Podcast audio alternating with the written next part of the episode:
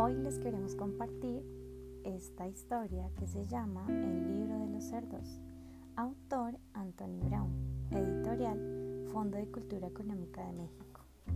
El señor de la cerda vivía con sus dos hijos, Juan y Simón, en una casa bonita con un bonito jardín y un bonito coche en una bonita cochera.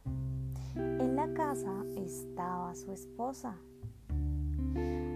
Apúrate con el desayuno, querida, le gritaba todas las mañanas antes de irse a su muy importante trabajo. Apúrate con el desayuno, mamá, gritaban Juan y Simón antes de irse a su importantísima escuela. Ya que se iban, la señora de la cerda lavaba todos los platos del desayuno, tendía las camas, pasaba la aspiradora por las alfombras y se iba a trabajar. Apúrate con la comida, mamá, gritaban los niños todas las tardes cuando regresaban a casa de su importantísima escuela. Vieja, apúrate con la comida, gritaba el señor de la cerda todas las tardes cuando regresaba de su muy importante trabajo. Tan pronto acababan de comer, la señora de la cerda lavaba los platos, lavaba la ropa, planchaba y guisaba de nuevo. Una tarde, cuando los muchachos regresaron a casa, no hubo nadie que los recibiera. ¿Dónde está mamá? Preguntó el señor de la cerda cuando regresó a casa.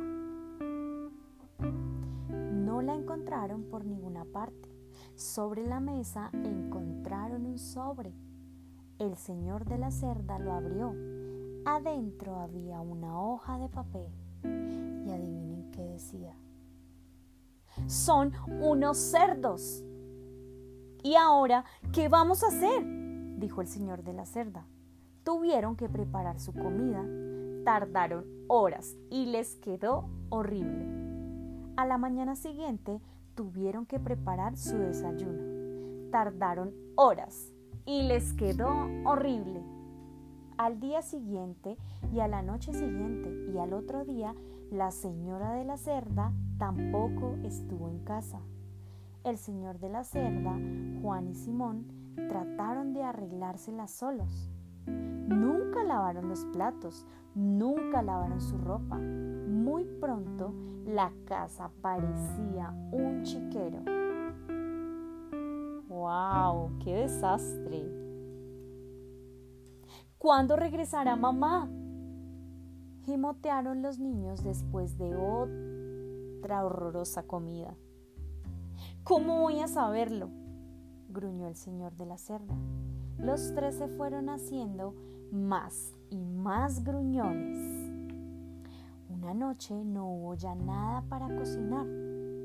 No nos queda más remedio que buscar por todas partes algunas sobras, gruñó el señor de la cerda. Y en ese preciso momento entró la señora de la cerda. ¡Por favor! ¡Regresa!